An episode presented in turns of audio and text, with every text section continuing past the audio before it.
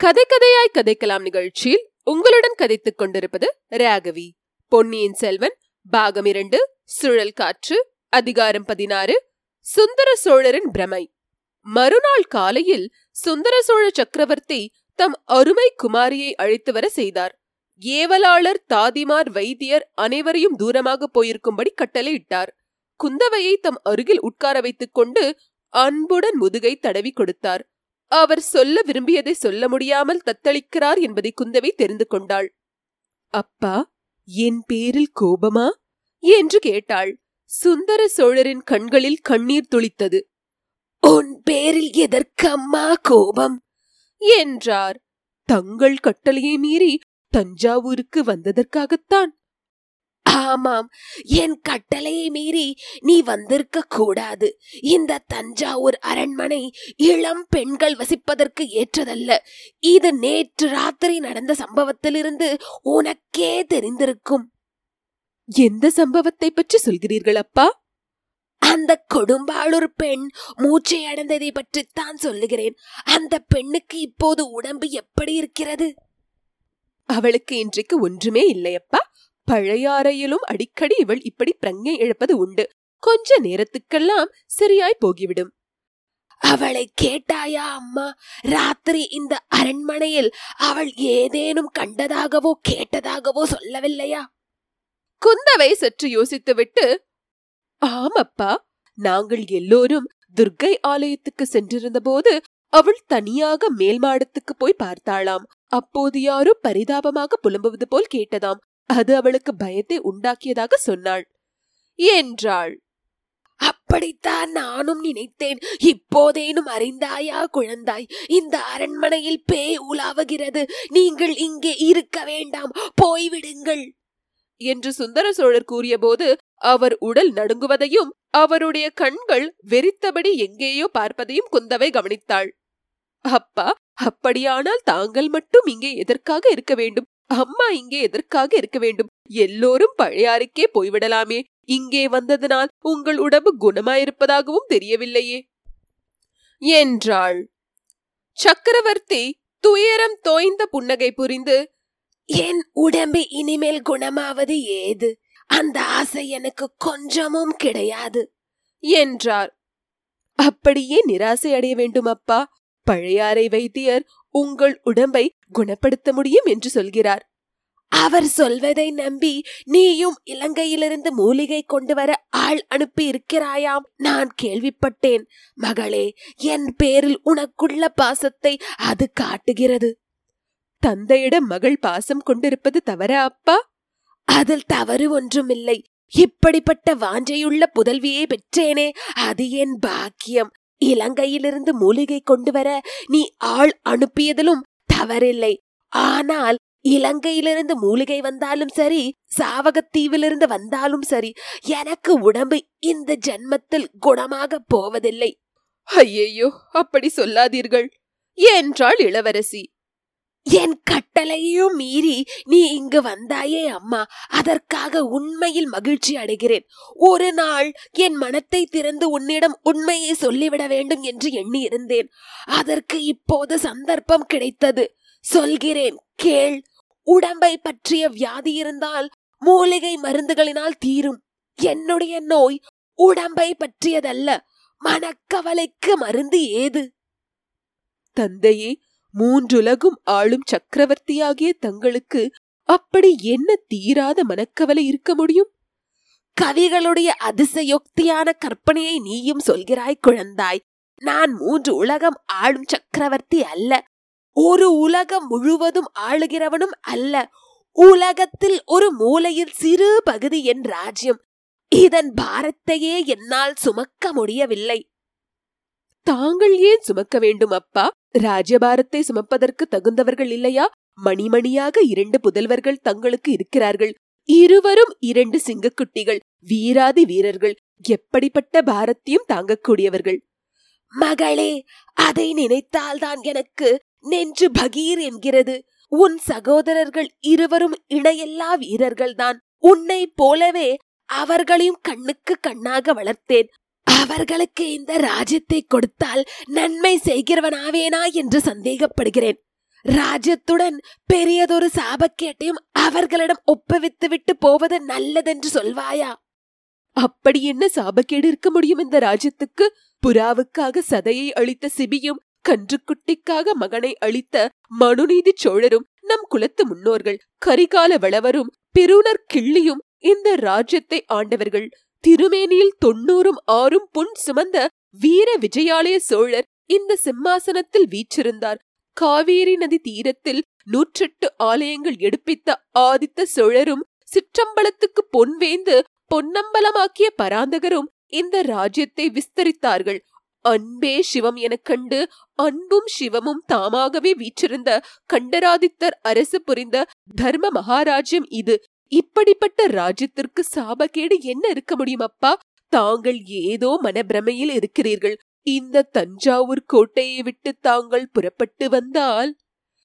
நான் இவ்விடம் விட்டு புறப்பட்டால் அடுத்த கணம் என்ன ஆகும் என்று உனக்கு தெரியாது. அழகிய பழையாறையை விட்டு இந்த தஞ்சை கோட்டையாகிய சிறையில் நான் சந்தோஷத்துக்காக இருக்கிறேன் என்று கருதுகிறாயா? குந்தவை நான் இங்கே இருப்பதனால் இந்த பழம்பெரும் சோழராஜ்யம் சின்ன பின்னமாகாமல் காப்பாற்றி வருகிறேன்.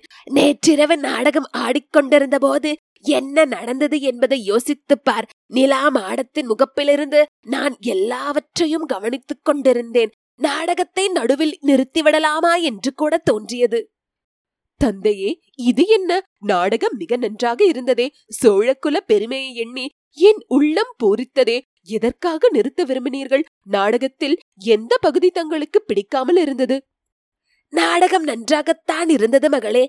அதில் ஒரு குற்றமும் நான் காணவில்லை. நாடகம் பார்த்தவர்களின் நடத்தையை பற்றியே சொல்கிறேன். கொடும்பாளூர் கட்சியும் பழுவேட்டரையர் கட்சியும் எழுப்பிய போட்டி கோஷங்களை நீ கவனிக்கவில்லையா? கவனித்தேன் அப்பா. நான் ஒருவன் இங்கு இருக்கும்போதே இவர்கள் இப்படி நடந்து கொள்கிறார்களே. நான் இல்லாவிட்டால் என்னவாகும் என்று சிந்தித்துப் பார். நான் தஞ்சாவூரை விட்டு கிளம்பிய க்ஷணமே இரு கட்சியாளர்களுக்கும் சண்டை மூலம் கிருஷ்ண பரமாத்மாவின் சந்ததிகள் ஒருவரை ஒருவர் தாக்கிக் கொண்டு அழித்தது போல் இவர்களும் அழியும் போது இந்த மகா சாம்ராஜ்யம் அழிந்துவிடும் அப்பா தாங்கள் இந்த சோழ சாம்ராஜ்யத்தில் சர்வாதிகார சக்கரவர்த்தி பழுவேட்டரையர்களும் சரி கொடும்பாளூர் வேளரும் சரி தங்கள் காலால் இட்டதை தலையால் செய்ய கடமைப்பட்டவர்கள். அவர்கள் அத்துமீறி நடந்தால் அவர்களுடைய அழிவை அவர்களே தேடிக் கொள்கிறார்கள் தாங்கள் ஏன் கவலைப்பட வேண்டும்? மகளே சென்ற நூறு வருஷமாக இந்த இரு குலத்தாரும் சோழ ராஜ்யத்துக்கு இணையெல்லாம் ஊழியம் செய்திருக்கிறார்கள். அவர்களுடைய உதவியின்றி சோழ ராஜ்யம் இப்படி பல்கி பெருகி இருக்க முடியுமா? அவர்கள் அழிந்தால் ராஜ்யத்துக்கும் அது பலவீனம்தானே? அப்பா இந்த இரு கட்சியில் ஒரு கட்சிக்காரர்கள் தங்களுக்கு விரோதமாக சதி செய்யும் துரோகிகள் என்று தெரிந்தால்? சுந்தர சோழர் குந்தவையை வியப்போடு உற்று பார்த்து என்ன மகளே சொல்கிறாய்? எனக்கு விரோதமான சதியா? யார் செய்கிறார்கள்? என்று கேட்டார். அப்பா தங்களுடைய உண்மையான ஊழியர்களாக நடித்து வருகிறார்கள் சிலர். தங்களுக்கு எதிராக ரகசிய சதி செய்கிறார்கள். தங்களுடைய புதல்வர்களுக்கு பட்டமில்லாமல் செய்துவிட்டு வேறொருவருக்கு பட்டம் கட்ட சதி செய்து வருகிறார்கள். யாருக்கு யாருக்கு மகளே? உன் சகோதரர்களுக்கு பட்டமில்லை என்று செய்துவிட்டு வேறு யாருக்கு பட்டம் கட்ட பார்க்கிறார்கள்? என்று சுந்தர சோழ சக்கரவர்த்தி பரபரப்புடன் கேட்டார். குந்தவை மெல்லிய குரலில் சித்தப்பா மதுராந்தகனுக்கு அப்பா நீங்கள் நோய் படுக்கையில் படுத்திருக்கையில் இவர்கள் இப்படி பயங்கரமான துரோகத்தை செய்கிறார்கள். என்றாள். உடனே சுந்தர சோழர் சற்று நிமிர்ந்து உட்கார்ந்து ஆஹா அவர்களுடைய முயற்சி மட்டும் பழித்தால் எவ்வளவு நன்றாயிருக்கும் என்றார். குந்தவைக்கு தூக்கி வாரி போட்டது. தந்தையே இது என்ன? தாங்கள் பெற்ற புதல்வர்களுக்கு தாங்களே சத்ரு ஆவீர்களா? என்றாள். இல்லை என் புதல்வர்களுக்கு நான் சத்ரு இல்லை. அவர்களுக்கு நன்மை செய்யவே விரும்புகிறேன். இந்த சாபக்கேடு உள்ள ராஜ்யம் அவர்களுக்கு வேண்டியதில்லை. மதுராந்தகன் மட்டும் சம்மதித்தால் சித்தப்பா சம்மதிப்பதற்கு என்ன திவ்யமாக சம்மதிக்கிறார்? நாளைக்கே பட்டம் கட்டிக்கொள்ள சித்தமாயிருக்கிறார்.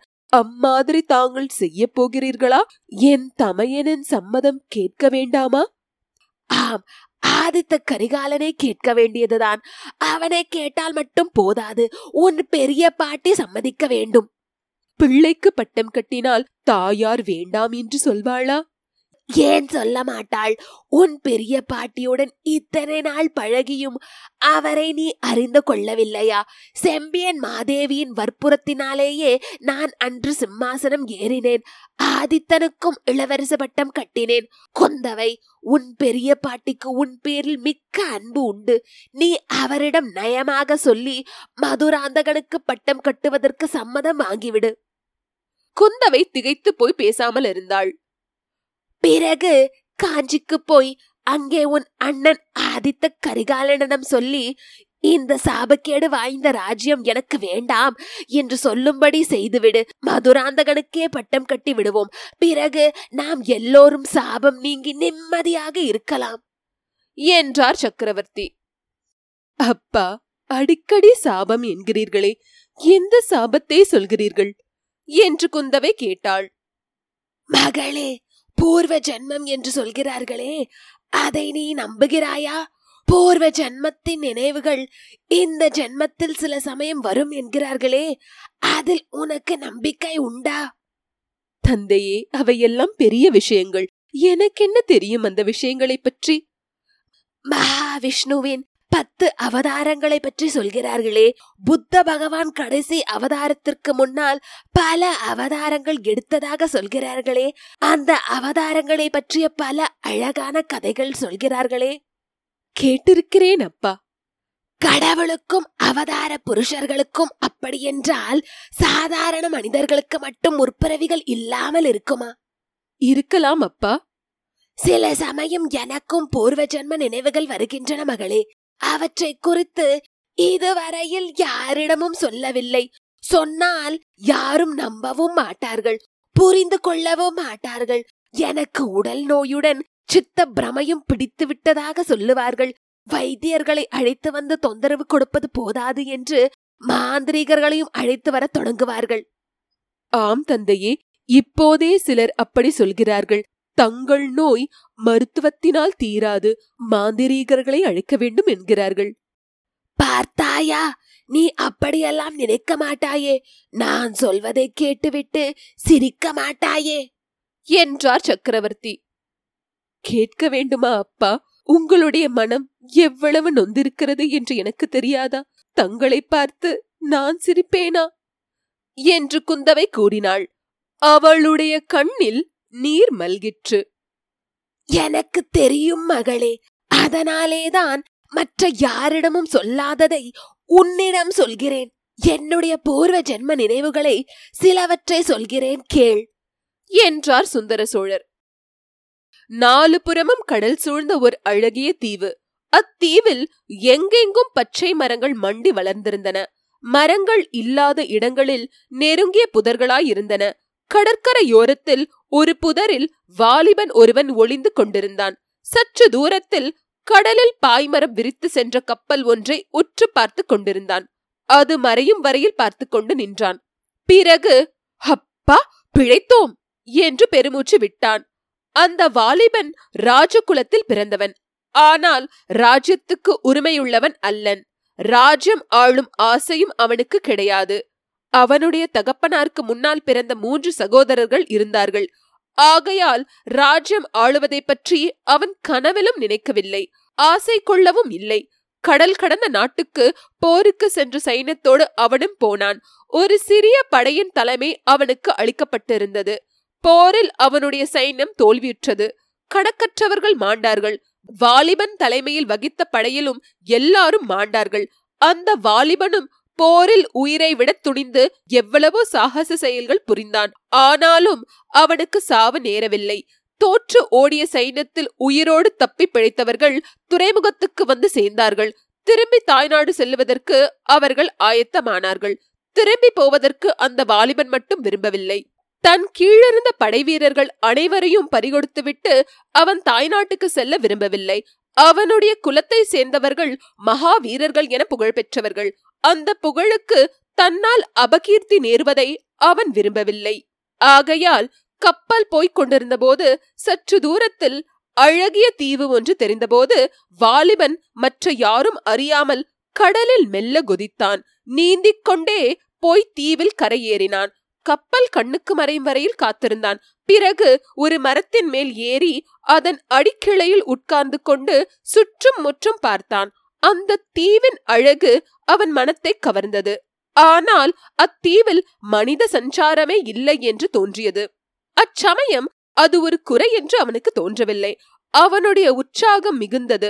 மரக்கிளையில் சாய்ந்து உட்கார்ந்தபடி வருங்காலத்தை பற்றி பகற்கனவுகள் கண்டு கொண்டிருந்தான்.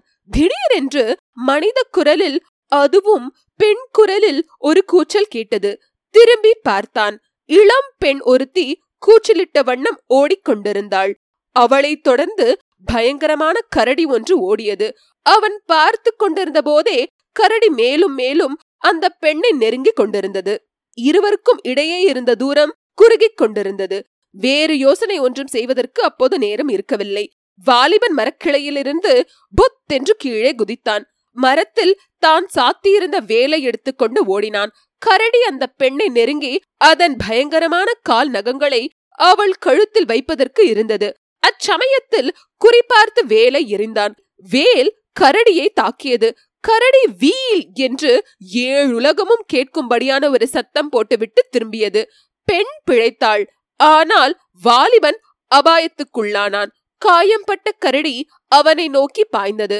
வாலிபனுக்கும் கரடிக்கும் துவந்த யுத்தம் நடந்தது. கடைசியில் அந்த வாலிபனே வெற்றி பெற்றான். வெற்றியடைந்த வாலிபனுடைய கண்கள் உடனே நாலாபுறமும் தேடின. எதை தேடின என்பது அவனுக்கே முதலில் தெரியவில்லை. அப்புறம் சட்டென்று தெரிந்தது.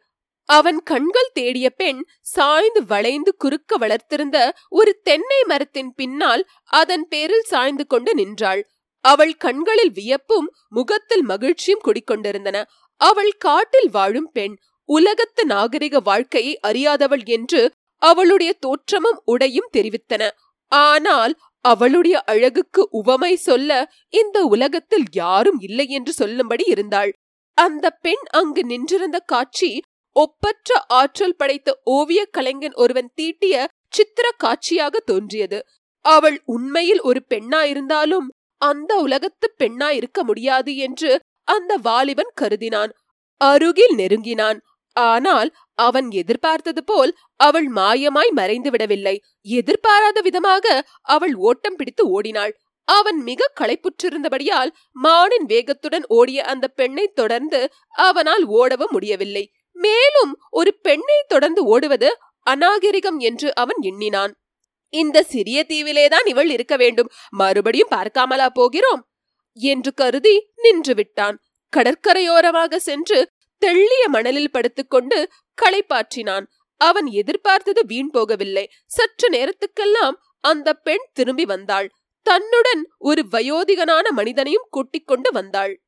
வந்தவன் இலங்கை தீவில் கடற்கரையோரத்தில் வாழ்ந்து மீன் பிடித்து பிழைக்கும் கரையர் என்னும் வகுப்பை சேர்ந்தவன் என்று தெரிந்தது. அவர் மூலமாக அவ்வாலிபன் ஒரு முக்கியமான உண்மையை தெரிந்து கொண்டான். அதாவது அந்த பெண் தக்க சமயத்தில் அவனுடைய உயிரை காப்பாற்றினாள் என்று அறிந்தான். அவன் மரக்கிளையின் மேல் உட்கார்ந்து கடலையே கூர்ந்து கவனித்துக் கொண்டிருந்த போது கரடி ஒன்று அவன் பின்பக்கமாக வந்து அவனை உற்று பார்த்தது. பிறகு மரத்தின் மேல் ஏறத் தொடங்கியது. இதையெல்லாம் அந்த பெண் பார்த்து கொண்டிருந்தாள். கரடியை வேறு திசையில் இழுப்பதற்கும் அந்த வாலிபனை எச்சரிக்கை செய்வதற்கும் அவள் அவ்விதம் கூச்சலிட்டாள். கரடி மரத்தின் மேலே ஏறுவதை விட்டு அவளை தொடர்ந்து ஓடத் தொடங்கியது. இதை கேட்டதும் அந்த வாலிபனுக்கு எப்படி இருந்திருக்கும் என்று சொல்ல வேண்டுமா? தன்னை காப்பாற்றிய பெண்ணுக்கு அவன் தன் நன்றியை தெரிவித்துக் கொண்டான். ஆனால் அவளோ ஒரு வார்த்தையையும் மறுமொழியாக சொல்லவில்லை. அவளிடம் வாலிபன் கூறியதற்கெல்லாம் அவளுடன் வந்த மனிதனே மறுமொழி கூறினான். இது வாலிபனுக்கு முதலில் வியப்பாய் இருந்தது. உண்மை இன்னதென்று அறிந்ததும் வியப்பு மறைந்தது. அந்த பெண் பேச தெரியாத ஊமை அவளுக்கு காதும் கேளாது என்று அறிந்து கொண்டதும் அவ்வாலிபனுடைய பாசம் பன்மடங்காகியது. பாசம் வளர்ந்து தழைப்பதற்கு சூழ்நிலையும் சந்தர்ப்பமும் துணை செய்தன. காது கேளாததும் பேச தெரியாததும் ஒரு குறையாகவே அவ்வாலிபனுக்கு தோன்றவில்லை. வாயினால் சொல்ல முடியாத அற்புதமான உண்மைகளையும் அந்தரங்க ரகசியங்களையும் அவளுடைய கண்களே தெரியப்படுத்தின.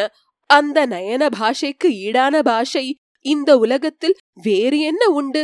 அதுபோலவே காது கேளாததற்கு ஈடாக அவளுடைய நாசியின் உணர்ச்சி அதிசயமான சக்தி வாய்ந்ததாய் இருந்தது. அடர்ந்த காட்டின் மத்தியில் வெகு தூரத்தில் மறைந்திருக்கும் காட்டு மிருகம் இன்னதென்பதை அவளுடைய முகர்தல் சக்தியை கொண்டே கண்டுபிடிக்க அவளால் முடிந்தது. ஆனால் இதெல்லாம் என்னத்திற்கு? இருதயங்கள் இரண்டு ஒன்று சேர்ந்துவிட்டால் மற்ற புலன்களை பற்றி என்ன கவலை? அந்த வாலிபனுக்கு அத்தீவு சொர்க்க பூமியாகவே தோன்றியது. நாட்கள் மாதங்கள் வருஷங்கள் இவ்விதம் சென்றன. எத்தனை நாள் சென்றன? எத்தனை நாள் அல்லது வருஷம் ஆயிற்று என்பதை கணக்கு பார்க்கவே அவன் மறந்துவிட்டான். வாலிபனுடைய இந்த சொர்க்க வாழ்க்கைக்கு திடீரென்று ஒரு நாள் முடிவு நேர்ந்தது. கப்பல் ஒன்று அந்த தீவின் அருகில் வந்து நின்றது. அதிலிருந்து படகிலும் கட்டு மரங்களிலும் பலர் இறங்கி வந்தார்கள். அவர்கள் யார் என்று பார்க்க வாலிபன் அருகில் சென்றான். தன்னை தேடிக்கொண்டுதான் அவர்கள் வந்திருக்கிறார்கள் என்று அறிந்தான். அவனுடைய நாட்டில் எதிர்பாராத நிகழ்ச்சிகள் பல நடந்துவிட்டன. அவனுடைய தந்தைக்கு மூத்த சகோதரர்கள் இருவர் இறந்து போய்விட்டார்கள். இன்னொருவருக்கு புத்திர சந்தானம் இல்லை. ஆகையால் ஒரு பெரிய சாம்ராஜ்யம் அவனுக்காக காத்திருக்கிறது என்று தெரிந்து கொண்டான். அவனுடைய உள்ளத்தில் ஒரு பெரிய பூசல் ஏற்பட்டது. அந்த அழகிய தீவையும் அதை சொர்க்க பூமியாக்கிய ஊமை பெண்ணையும் விட்டுவிட்டு போக அவனுக்கு மனமில்லை. அதே சமயத்தில் ஊரையும் உற்றார் உறவினரையும் பார்க்கும் ஆசை ஒரு பக்கத்தில் அவனை கவர்ந்து இழுத்தது. அவன் பிறந்த நாட்டை நாலாபுறமும் அபாயம் சூழ்ந்திருப்பதென்று அறிந்தான். யுத்த பேருக்கேன் முழக்கம் மிக மிக தொலைவிலிருந்து அவன் காதில் வந்து கேட்டது. இது அவன் முடிவு செய்வதற்கு துணை செய்தது. திரும்பி வருகிறேன். என் கடமையை நிறைவேற்றிவிட்டு வருகிறேன். என்று அப்பெண்ணிடம் ஆயிரம் முறை உறுதிமொழி கூறிவிட்டு புறப்பட்டான். காட்டில் பிறந்து வளர்ந்த அந்த ஊமை பெண் நாட்டிலிருந்து வந்திருந்த மனிதர்களுக்கு மத்தியில் வருவதற்கே விரும்பவில்லை. வாலிபன் படகில் ஏறியபோது அவள் சற்று தூரத்தில் அந்த பழைய வளைந்த தென்னை மரத்தின் மேல் உட்கார்ந்து பார்த்து கொண்டிருந்தாள். அவளுடைய இரு கண்களும் அப்போது இரண்டு கண்ணீர் கடல்களாக வாலிபனுக்கு தோன்றின. ஆயினும் அவன் தன் மனத்தை கல்லாக செய்து கொண்டு படகில் ஏறி சென்று கப்பலை அடைந்தான். குந்தவை அந்த வளைஞர் குலப்பெண் அப்படி நின்று பார்த்து கொண்டிருந்தாளே. அந்த காட்சியின் நினைவு அடிக்கடி என் மனக்கண் முன் தோன்றிக் கொண்டிருக்கிறது. எவ்வளவு முயன்றாலும் மறக்க முடியவில்லை. அதை காட்டிலும் சோகமான இன்னும் ஒரு காட்சி. நினைத்தாலும் குலை நடுங்கும் காட்சி அடிக்கடி தோன்றிக் கொண்டிருக்கிறது. இரவிலும் பகலிலும் உறங்கும் போதும் விழுத்திருக்கையிலும் என்னை வருத்தி வேதனைப்படுத்திக் கொண்டிருக்கிறது.